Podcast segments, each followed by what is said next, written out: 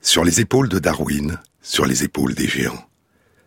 Se tenir sur les épaules des géants et voir plus loin, voir dans l'invisible, à travers l'espace et à travers le temps. Il y a, dormant dans les glaces du Groenland, dans les glaces de l'Antarctique et dans des glaciers, des traces de notre histoire. Forer sous la surface, dans les profondeurs des glaces, et faire surgir à la lumière, découvrir, analyser et tenter de déchiffrer ces vestiges infimes, invisibles et mystérieux du passé de notre planète et de notre histoire. Des éclats de monde aujourd'hui disparus. Je vous parlais la semaine dernière d'une étude qui avait été publiée à la mi-mai 2018 dans les comptes rendus de l'Académie des sciences des États-Unis. Les chercheurs avaient exploré dans la glace du Groenland une succession continue de carottes de glace, prélevées entre 159 mètres et 582 mètres de profondeur, un prélèvement d'une longueur totale de 423 mètres, un pan d'espace qui correspond à une épaisseur de temps, à une durée continue de 1900 ans, entre il y a 1200 ans et il y a 3100 ans, entre la période de l'âge du fer et le règne de Charlemagne. Les chercheurs avaient centré leur étude sur la teneur en plomb de la glace, qui témoigne de la pollution en plomb de l'atmosphère. Et ils ont découvert que les variations de concentration de plomb conservées dans les archives des glaces du Groenland reflétaient avec une précision remarquable certains des épisodes marquants de l'histoire de l'Europe au cours de ces 1900 ans. Plus précisément, l'histoire de la fabrication de la monnaie en argent à partir de la galène, le plomb argentifère extrait des mines du sud de l'Espagne, à partir de la fusion de la galène qui permettait de séparer l'argent du plomb, et la fumée chargée de poussière de plomb était projetée dans le ciel. Des traces de cette pollution de l'atmosphère par le plomb, emportées par les vents, se sont inscrites très loin de là, à plus de 4500 km au nord-ouest, dans les glaces du Groenland. Et les variations de ces traces de plomb, inscrites dans les profondeurs de la glace, semblent refléter de façon étonnamment précise une partie des épisodes marquants de l'expansion puis du déclin de la République de Rome, puis de l'expansion et de la chute de l'Empire romain. Ces recherches récentes nous permettent de redécouvrir sous un jour nouveau notre passé et elles peuvent parfois aussi nous apporter des connaissances nouvelles sur notre présent. C'était le cas d'une étude publiée il y a un an, en mai 2017, dans GeoHealth, le journal de l'Association américaine de géophysique. GeoHealth, ou la géosanté, est une nouvelle discipline qui explore les relations entre la Terre, l'environnement et la santé humaine.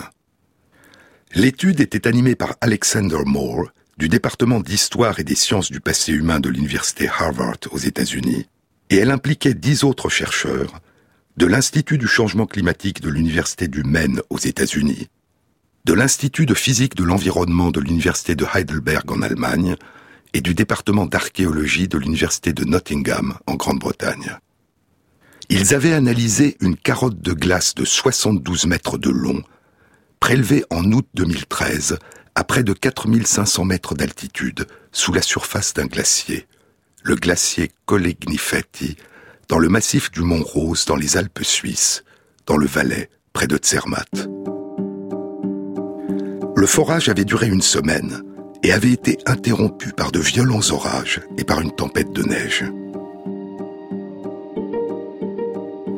À mesure que le prélèvement de glace sortait des profondeurs, certaines des traces qui s'y étaient inscrites apparaissaient de façon visible à l'œil nu.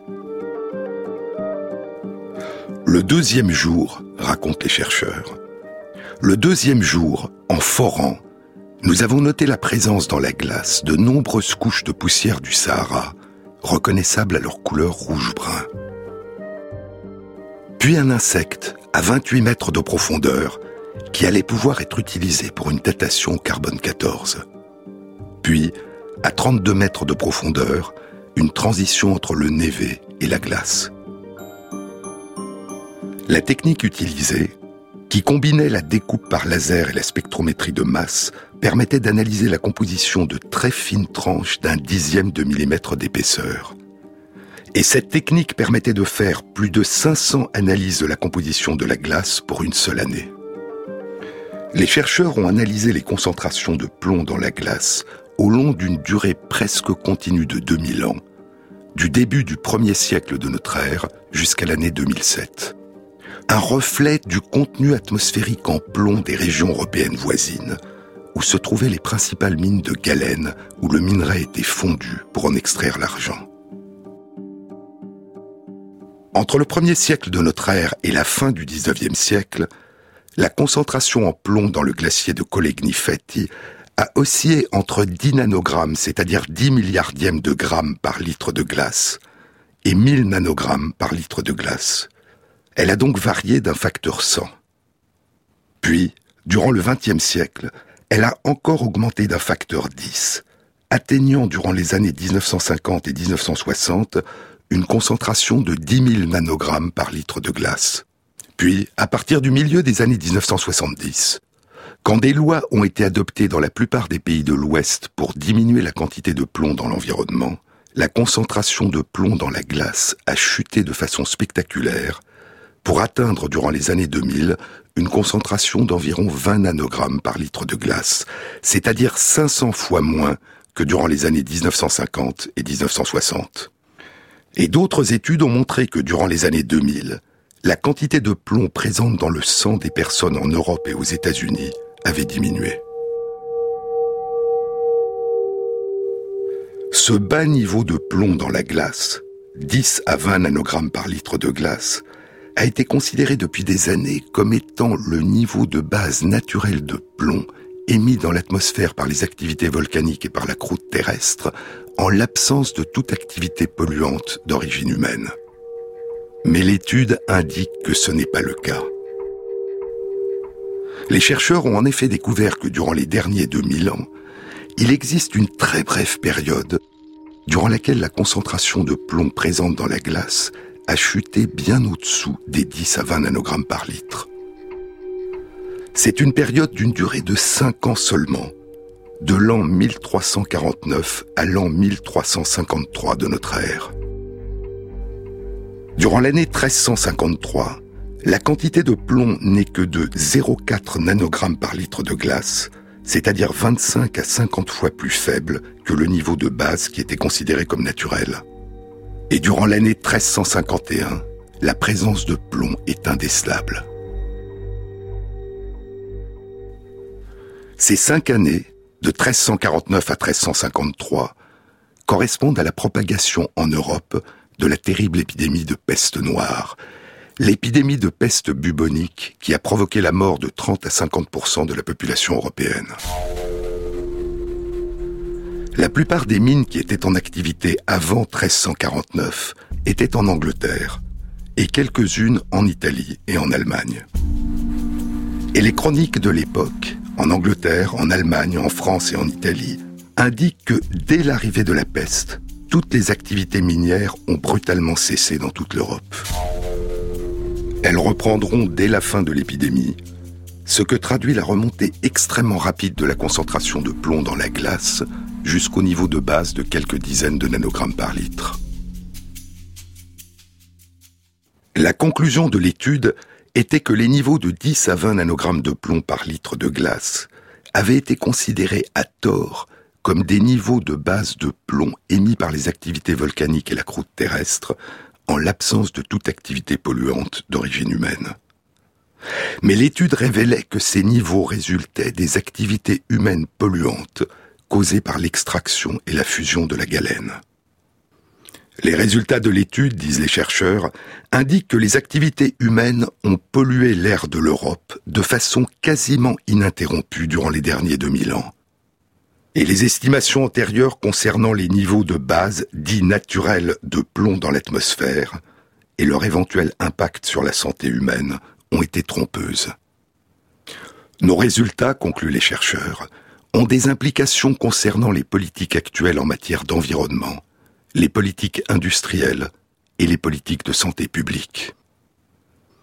et ainsi analyser plus finement les traces de notre passé et des tragédies de notre passé peut nous permettre de le réinterpréter et de mieux comprendre le présent, en nous donnant les moyens d'agir dans le présent afin de mieux préserver notre avenir.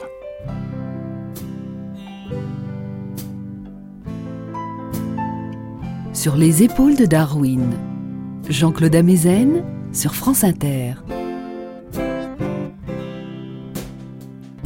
When I find myself in times of trouble, Mother Mary comes to me, speaking words of wisdom, let it be.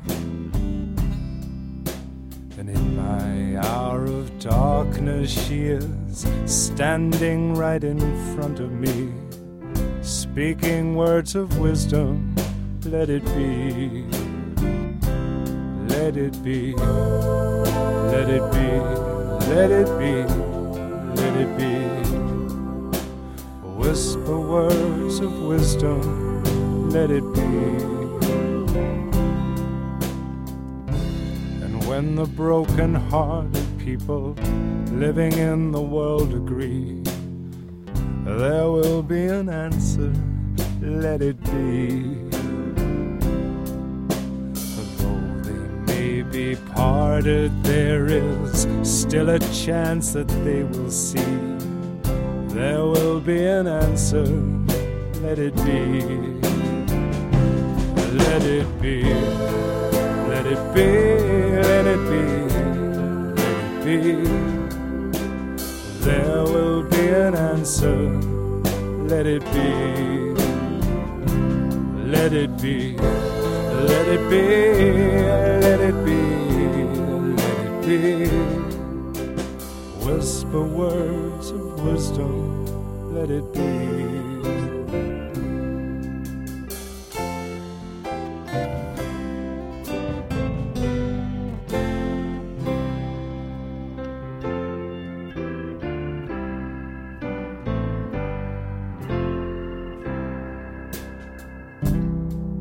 And when the night is cloudy, there's still a light that shines on me. Shine until tomorrow, let it be. I wake up to the sound of a music. Mother Mary comes to me, speaking words of wisdom. Let it be. Yeah, let it be. Let it be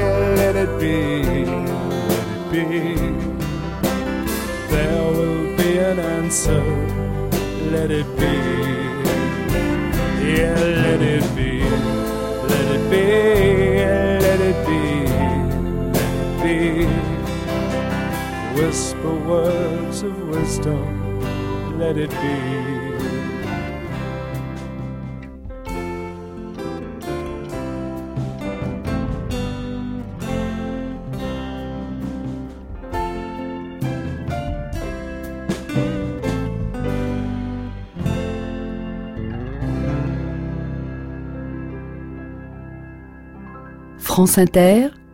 Jean-Claude Amezen.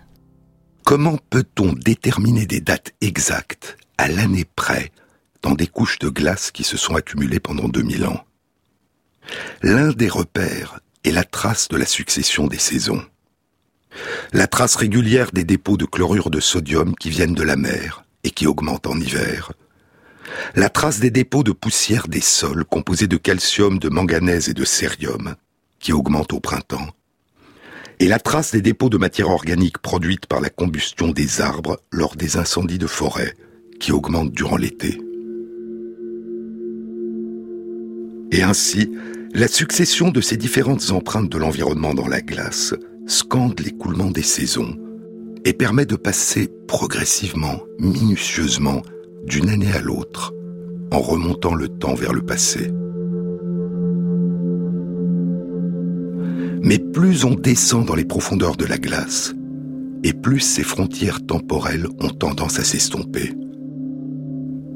Et il faut pouvoir disposer dans la glace de traces qui constituent des repères temporels précis, qui correspondent à des dates précises, connues.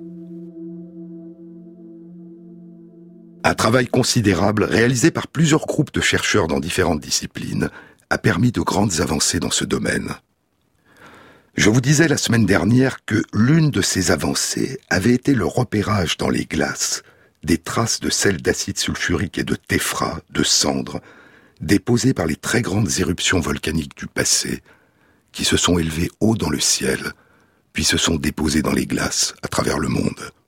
Certaines de ces très grandes éruptions volcaniques ont pu être précisément datées, soit à partir des chroniques historiques qui les ont décrites à l'époque, soit à partir de la découverte et de la datation des vestiges de ces éruptions sur les lieux où elles s'étaient produites.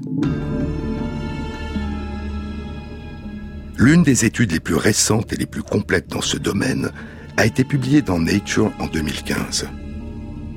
Les chercheurs avaient réalisé une datation précise dans les glaces du Groenland et ou de l'Antarctique de 283 éruptions volcaniques qui se sont produites au cours des derniers 2500 ans. Mais parmi ces 283 grandes éruptions volcaniques dont les traces de soufre et de cendres se sont inscrites dans la glace, la plupart étaient de dates inconnues et leurs localisations exactes ne sont toujours pas connues. Et si elles ont pu être datées avec précision, c'est parce qu'il existe dans la glace d'autres repères temporels d'une toute autre origine et d'une toute autre nature. Certains de ces repères sont des atomes produits par l'entrée des rayons cosmiques dans l'atmosphère terrestre. Ces atomes se fixent à des aérosols qui voyagent haut dans le ciel avant de tomber sur les pôles, sur les glaces du Groenland et de l'Antarctique. Et ainsi, parmi les repères temporels précis inscrits dans les profondeurs des glaces du Groenland et de l'Antarctique, il y a des traces de bouleversements surgis des profondeurs de la Terre et des traces de bouleversements surgis des profondeurs du ciel. Il y a des traces des geysers d'acide sulfurique projetés dans les airs par les éruptions volcaniques, avec le magma en fusion jailli des profondeurs de la Terre, du manteau terrestre, sous la croûte terrestre. Et il y a des traces des bombardements de l'atmosphère terrestre par les rayons cosmiques, dont certains viennent du Soleil, mais dont la plus grande partie vient de beaucoup plus loin encore, des espaces intergalactiques.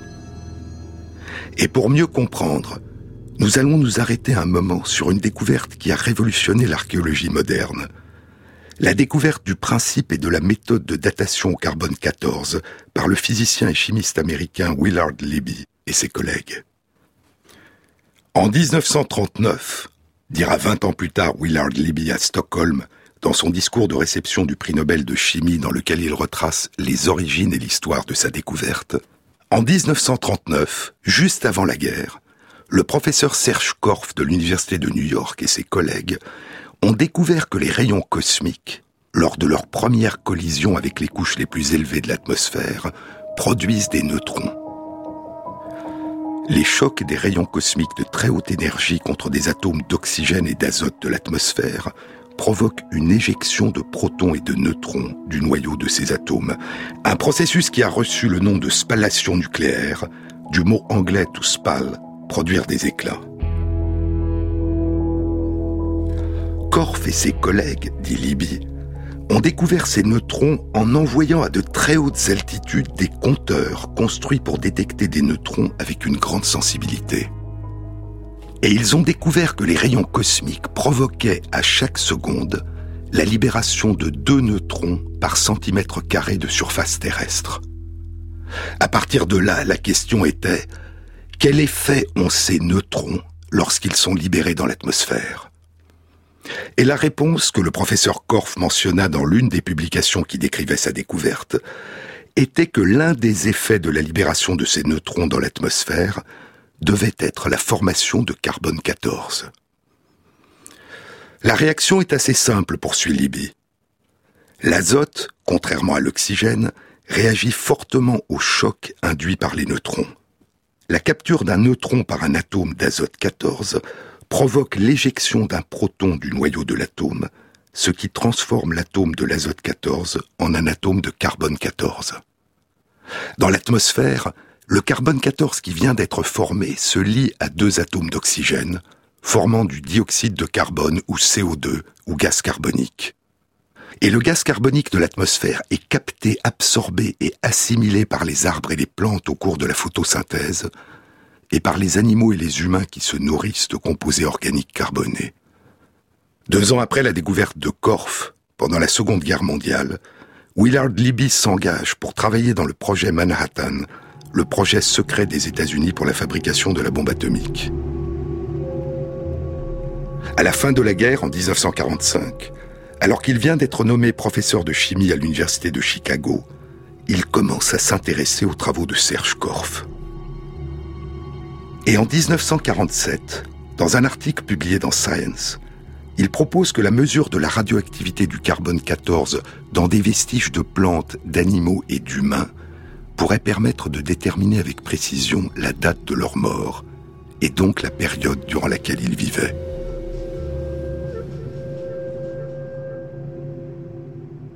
Le carbone 14, qui est produit en permanence par l'entrée des rayons cosmiques dans notre atmosphère, ne représente qu'une proportion infime, de l'ordre d'un millième de milliardième de la quantité totale de carbone, essentiellement du carbone 12, présente dans notre atmosphère.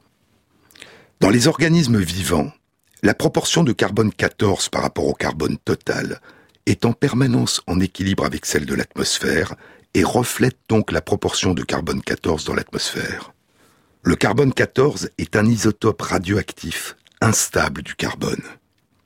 Et aussi longtemps que nous sommes en vie, dit Libby, tous les atomes de carbone 14 présents dans notre corps qui se désintègrent en se transformant en azote 14, ce qui correspond dans notre corps à une désintégration par gramme de carbone total toutes les 5 secondes environ, tous les atomes de carbone 14 présents dans notre corps qui se désintègrent en se transformant en azote 14 sont remplacés par des atomes de carbone 14 que nous absorbons dans notre nourriture. Mais lors de la mort, ce processus d'assimilation du carbone s'interrompt brutalement.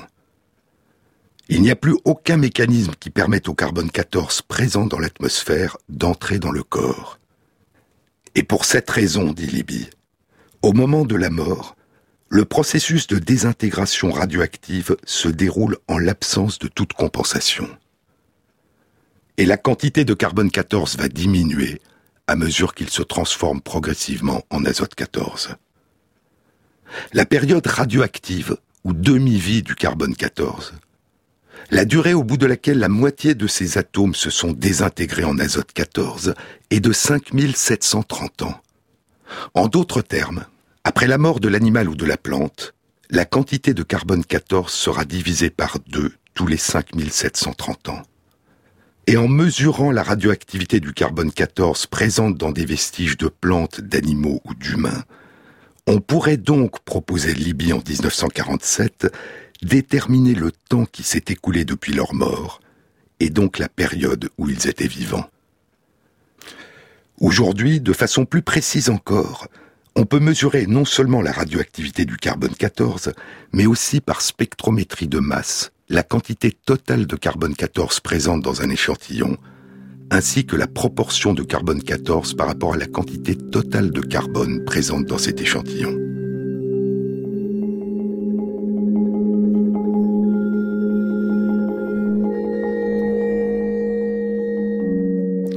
En 1949, dans une étude publiée dans Science, Willard Libby et son collaborateur James Arnold, un jeune chercheur postdoctorant alors âgé de 26 ans, apportent la première preuve expérimentale de la validité de l'hypothèse. Parmi les échantillons de bois qu'ils soumettent à leur méthode de datation, Libby et ses collègues choisissent des objets anciens, fabriqués au cours de différentes périodes de l'Antiquité, et dont les archéologues et les historiens ont pu déterminer précisément les dates grâce à des documents historiques qui mentionnent les dates de certains événements. Parmi ces échantillons, il y avait un fragment du pont d'un bateau funéraire du pharaon Sésostris III ou Sénousres III, qui avait été daté par les archéologues d'environ 1850 avant notre ère. Il y avait un échantillon provenant de la tombe du pharaon Snéfrou ou Soris, le premier pharaon de la quatrième dynastie égyptienne, qui avait été daté par les archéologues d'environ 2500 ans avant notre ère.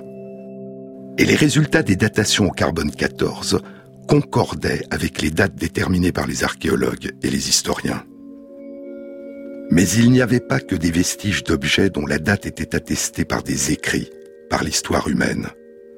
Il y avait aussi, dans l'étude publiée dans Science en 1949, des résultats obtenus à partir de l'analyse d'échantillons de bois qui proviennent de sections entières de troncs d'arbres et qui avaient été datés grâce à l'étude des anneaux de croissance ou cernes de croissance qui se forment dans les arbres à mesure qu'ils grandissent.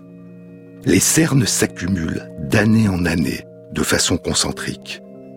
Et la datation des anneaux de croissance ou cernes de croissance des troncs d'arbres est une discipline scientifique qu'on appelle la dendrochronologie, de dendron arbre et chronos le temps.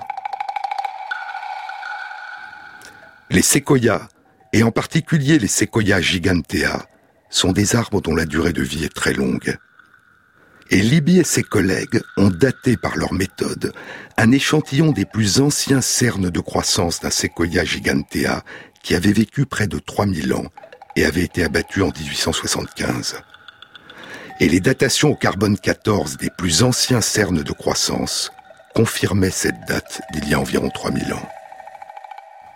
Alors, Libby et ses collègues vont décider d'utiliser leur méthode non plus pour en explorer la validité en comparant le résultat aux dates établies par les historiens, mais pour explorer à l'aide de leur méthode la validité des dates établies par les archéologues et les historiens.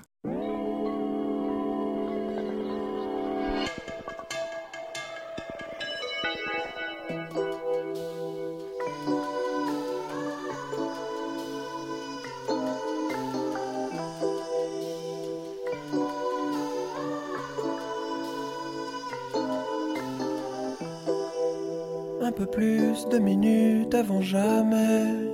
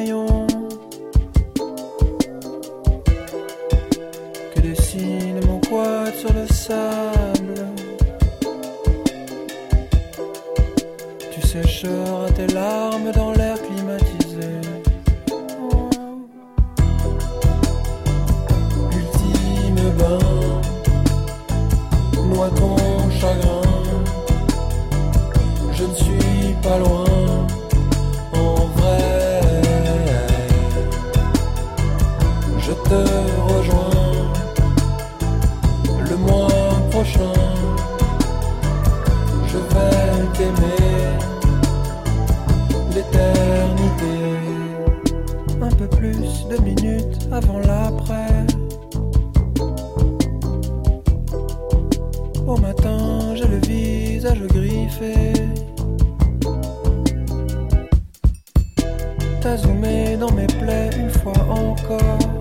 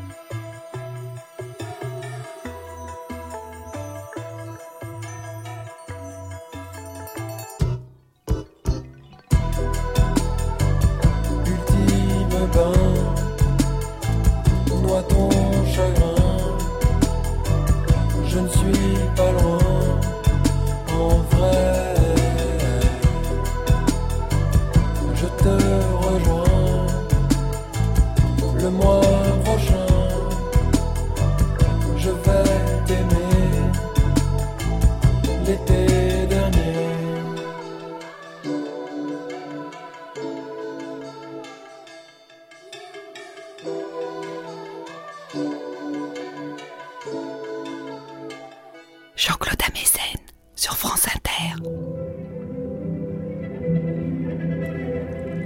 Nous avons acquis un grand nombre de connaissances sur les anciennes cultures, dira Willard Libby dans sa conférence de réception du prix Nobel de chimie en 1960.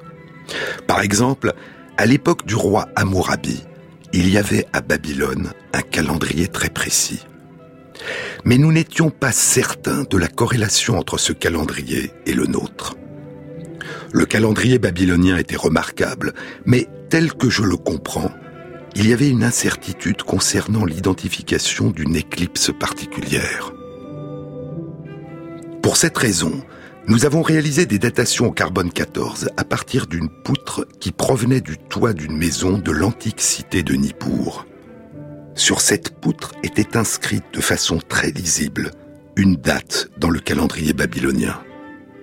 Et nos mesures de datation au carbone 14 ont confirmé que la corrélation qui avait été établie entre le calendrier babylonien et notre calendrier était correcte.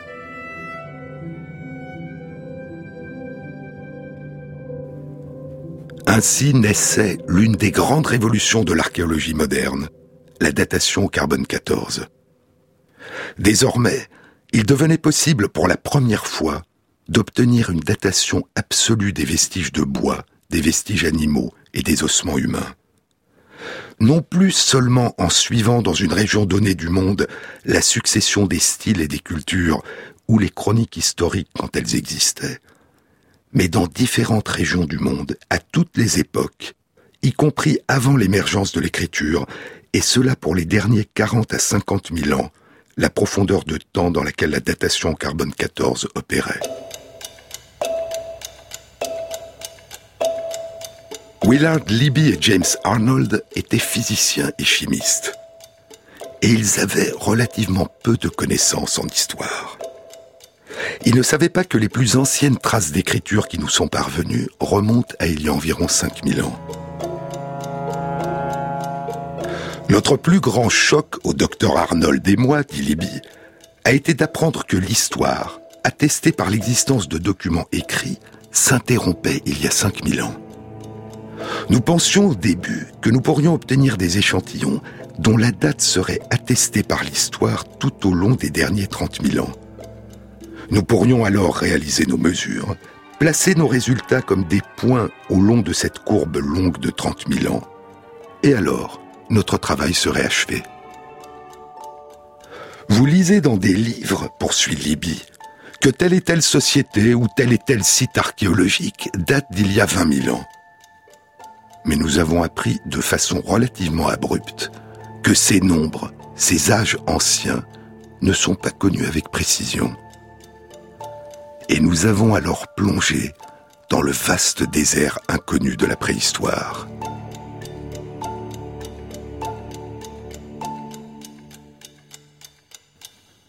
Les premières datations au carbone 14 étaient fondées sur l'idée que la concentration de carbone 14 dans l'atmosphère était restée la même durant les derniers 40 000 à 50 000 ans.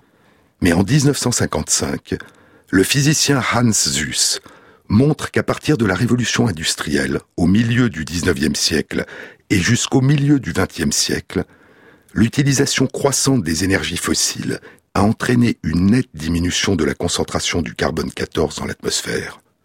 Le processus de formation du charbon et du pétrole, à partir des vestiges de la végétation, prend des dizaines ou des centaines de millions d'années. Et au bout de cette très longue durée, tout le carbone 14 qui était initialement présent dans les vestiges de plantes s'est transformé en azote 14. Et les grandes quantités de carbone libérées dans l'atmosphère par la combustion des énergies fossiles, sous forme de gaz carbonique, ne contiennent pas de carbone 14, provoquant ainsi la diminution de la concentration de carbone 14 dans l'atmosphère. Pour cette raison, les plantes, les animaux et les êtres humains qui ont vécu entre le milieu du 19e siècle et le milieu du 20e siècle ont absorbé moins de carbone 14 que durant les époques précédentes. Et la datation au carbone 14 d'un vestige d'un organisme qui avait vécu à cette époque indiquera donc une date plus ancienne que la date réelle. Dans une étude publiée deux ans plus tard, en 1957, Hans Suss et Roger Revel seront parmi les premiers à proposer que l'augmentation de la quantité croissante de gaz carbonique dans l'atmosphère, provoquée par l'utilisation des énergies fossiles, pourrait entraîner un réchauffement climatique. Mais revenons au carbone 14. À partir du milieu des années 1950, et jusqu'à leur interdiction une dizaine d'années plus tard, les essais nucléaires réalisés dans l'atmosphère provoqueront, au contraire, une augmentation très nette de la concentration en carbone 14 dans l'atmosphère. Et la datation carbone 14 d'un vestige d'un organisme qui a vécu à cette époque indiquera donc une date plus récente que la date réelle. Mais qu'en est-il pour les périodes qui ont précédé les débuts de l'ère industrielle? La concentration de carbone 14 dans l'atmosphère a-t-elle varié dans le passé? Si tel était le cas, des datations au carbone 14 qui ne tiendraient pas compte de ces variations donneraient des résultats inexacts. En 1957, le physicien néerlandais Hessel de Vries sera le premier à apporter une réponse. Hessel de Vries a réalisé une étude systématique de datation au carbone 14 des cernes de croissance des arbres au long de plusieurs siècles. Et il a découvert que la quantité de carbone 14 dans les cernes de croissance a augmenté au XVIIe siècle, entre les années 1645 et 1715, avec un maximum entre 1650 et 1700, autour de l'année 1690. Cette période a été nommée la fluctuation de Vries, et des études ultérieures ont montré que cette fluctuation s'était produite dans toutes les régions du monde. À quoi pouvait être due cette augmentation de la concentration de carbone 14 dans l'atmosphère sur une période qui a duré 70 ans, entre les années 1645 et 1715 La quantité de rayons cosmiques qui pénètrent dans l'atmosphère terrestre dépend notamment du cycle d'activité du Soleil. Ce cycle passe par un maximum puis un minimum, avec une périodicité moyenne d'environ 11 ans. Les maxima d'activité sont caractérisés par une intense activité magnétique du Soleil et par une augmentation du nombre et de la taille des taches solaires. Et cette intense activité solaire provoque une déviation des rayons cosmiques intergalactiques et une diminution de leur entrée dans l'atmosphère terrestre. Les vents solaires et une augmentation d'activité du champ magnétique terrestre ont le même effet. Et ainsi, globalement, une diminution de l'activité du Soleil ou une diminution du champ magnétique terrestre auront pour effet une augmentation de l'entrée des rayons cosmiques dans l'atmosphère terrestre et une augmentation de la formation de carbone 14 dans l'atmosphère. Cette période de 70 ans a été l'une des périodes particulières de très faible activité solaire qui surviennent en dehors des cycles de 11 ans. Elle a été caractérisée par une quasi-absence de taches solaires, un phénomène qui avait été noté à la fin du XIXe siècle à partir des observations du passé par deux astronomes, l'allemand Gustav Spörer, puis l'anglais Edward Maunder. Et avant encore, par l'astronome français Joseph Jérôme Lefrançois de Lalande dans son traité d'astronomie publié à la fin du XVIIIe siècle. Une période de 70 ans à laquelle l'astronome John Eddy, en 1976, dans une étude historique publiée dans Science, donnera le nom de minimum de Maunder. Cette période de 70 ans était la période où vivait Newton, et pendant laquelle de nombreux astronomes ont exploré le ciel. Edmund Halley, en Angleterre, Christian Horens, ou Christian Huygens, en Hollande, Johannes Evelius, en Pologne, Ole Christensen Romer au Danemark et en France, Giovanni Domenico Cassini en France. John Eddy rapporte non seulement la quasi-absence de taches solaires détectées au télescope et notées par les astronomes de l'époque, mais aussi une quasi-absence de taches solaires notées par les observations à l'œil nu réalisées en Extrême-Orient, ainsi qu'une très forte diminution du nombre d'observations d'aurores boréales, qui sont une manifestation indirecte de l'activité solaire. Et John Eddy propose que c'est cette très faible activité du Soleil qui a permis un influx plus important de rayons cosmiques dans l'atmosphère, produisant une quantité plus importante de carbone 14 dans l'atmosphère. Et la datation carbone 14 d'un échantillon d'organismes qui avait vécu durant cette période donne donc une date plus récente que la date réelle. C'est l'analyse de la quantité de carbone 14 présente année après année dans les cernes de croissance des arbres qui allait permettre de déterminer les variations année après année de la quantité de carbone 14 présente dans l'atmosphère passée et de calibrer ainsi la datation carbone 14. Dans les années 1960, à partir de centaines de pins de Bristol Cone, des arbres à très longue durée de vie dont certains ont vécu près de 5000 ans, Wesley Ferguson, à l'Université d'Arizona, établira une chronologie continue des cernes de croissance qui permettra de remonter le temps au long des derniers 8000 ans. Et Hans Suss analysera les variations de la quantité de carbone 14 dans les cernes de croissance des arbres au long de cette durée de 8000 ans. Et il découvrira l'existence d'autres périodes du passé au cours desquelles la concentration de carbone 14 dans l'atmosphère avait varié.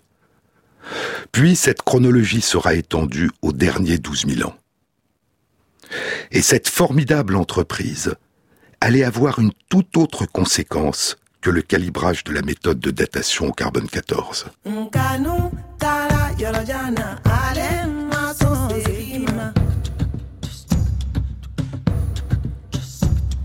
njarabi taara yɔrɔ jan na ale ma sɔn segin ma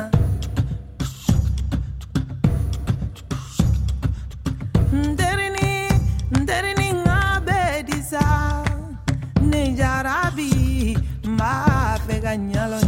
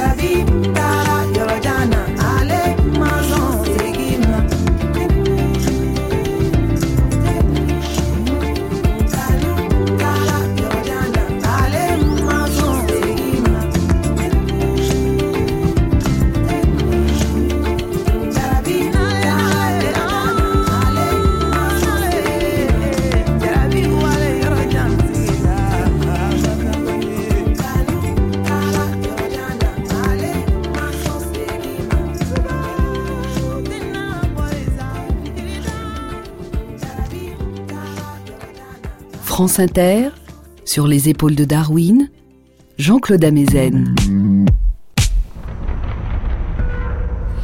Les chocs des rayons cosmiques de très haute énergie sur des atomes d'oxygène et d'azote de l'atmosphère entraînent une éjection de protons et de neutrons du noyau de ces atomes, un processus, je vous le disais, appelé spallation nucléaire.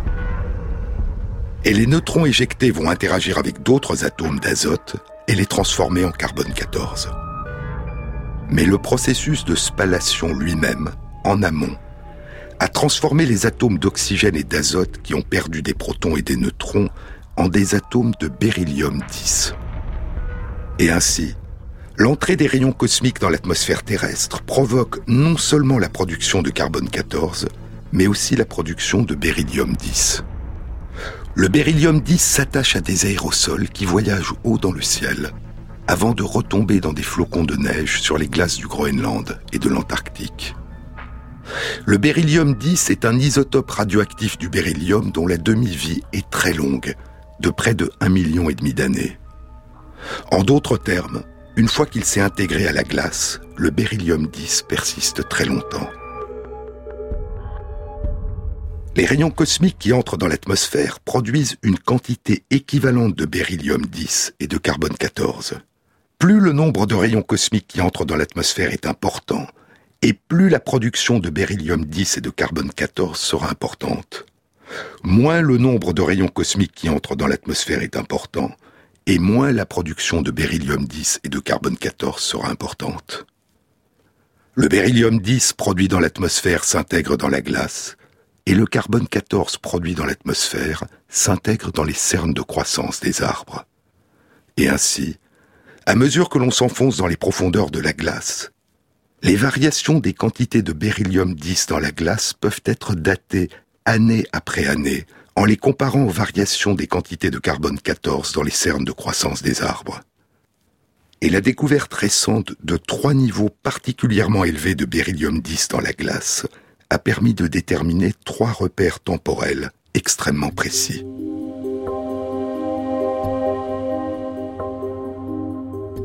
En 2012, Miyake Fusa, une physicienne de l'Institut de recherche sur l'environnement Espace-Terre à l'Université de Nagoya au Japon, publie avec ses collègues une étude dans Nature. Les chercheurs ont découvert l'existence dans tous les arbres analysés dans l'hémisphère nord en Allemagne, dans les Alpes, à l'ouest des États-Unis, en Sibérie et dans l'hémisphère sud, en Nouvelle-Zélande, d'une augmentation particulièrement importante de la quantité de carbone 14 dans les cernes de croissance des arbres, qui correspondent aux années 774 et 775 de notre ère, ou plus précisément à la période entre octobre 774 et juin 775. Et dans les glaces de l'Antarctique et du Groenland, à des profondeurs qui correspondent à cette époque, l'augmentation particulièrement importante de la quantité de beryllium 10 dans une mince couche de glace permet de dater précisément cette profondeur. Elle correspond aux années 774 et 775. Puis Miyake Fusa et ses collègues découvriront une autre élévation de la quantité de carbone 14 dans les cernes de croissance des arbres, qui correspond aux années 993 et 994 de notre ère. Et cette élévation de la quantité de carbone 14 permet de dater avec précision la profondeur de glace où s'est inscrite l'augmentation parallèle de la quantité de beryllium 10. En 2017, dans une étude publiée dans les comptes rendus de l'Académie des sciences des États-Unis, Miyake Fusa et ses collègues décrivent une augmentation beaucoup plus importante encore de la production de carbone 14 et de beryllium 10, survenue durant une période de 10 ans durant les années 5481 à 5471 avant notre ère. Et ainsi, en plus des repères temporels précis que constituent dans les glaces les traces de soufre et de cendres émis lors des grandes éruptions volcaniques dont la date était connue, les variations parallèles des quantités de carbone 14 dans les cernes de croissance des arbres et des quantités de beryllium 10 dans la glace permettent depuis peu de descendre dans les profondeurs de la glace d'une année à l'autre, comme au long des barreaux d'une échelle. Et des études récentes ont permis, en plus, de réaliser une datation au carbone 14 de certaines couches de glace à partir des particules de carbone organique qui ont été piégées dans la glace. Et ainsi, dans les glaces qui s'enfoncent vers les profondeurs du passé, les différentes traces d'éléments chimiques et de molécules, comme le soufre des éruptions volcaniques de date et de localisation inconnues, ou le plomb rejeté dans l'atmosphère par la pollution humaine, commencent à pouvoir être datés avec une extraordinaire précision. Les variations des quantités de beryllium 10 dans la glace nous renseignent aussi sur les variations des flux de rayons cosmiques qui sont entrés dans notre atmosphère et qui reflètent les variations passées de l'activité du Soleil et du champ magnétique terrestre, et parfois les explosions des supernovae qui se sont produites très loin de nous dans l'espace et dans le temps.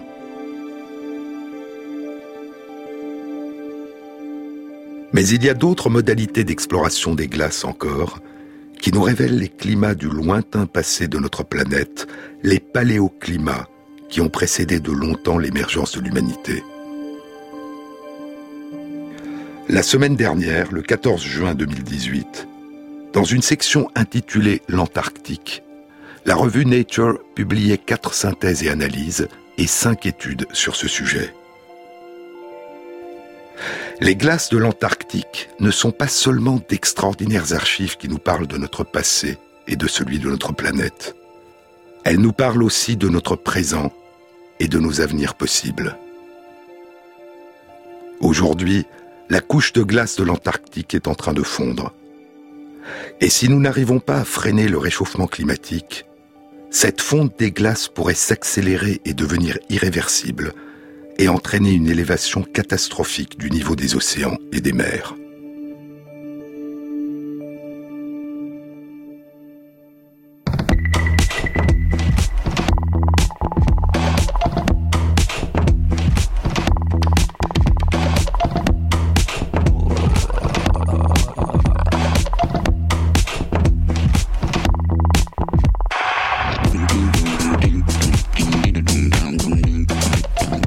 Émission a été réalisée par Christophe Imbert, avec à la prise de son Pierre-Yves de Rollin, au mixage Valentin Azan Zilinski et Jean-Baptiste Audibert pour le choix des chansons. Et merci à Christophe Magère qui intègre sur la page de l'émission, sur le site franceinter.fr, les références aux articles scientifiques et aux livres dont je vous ai parlé. Pendant les mois de juillet et d'août, tous les samedis, toujours de 11h à midi sur France Inter, vous pourrez écouter une rediffusion de certaines des émissions sur les épaules de Darwin. Et je vous donne rendez-vous à la rentrée pour de nouvelles aventures et de nouveaux voyages à travers l'espace et à travers le temps. Bon été à tous et bon hiver à vous qui nous écoutez de l'hémisphère sud.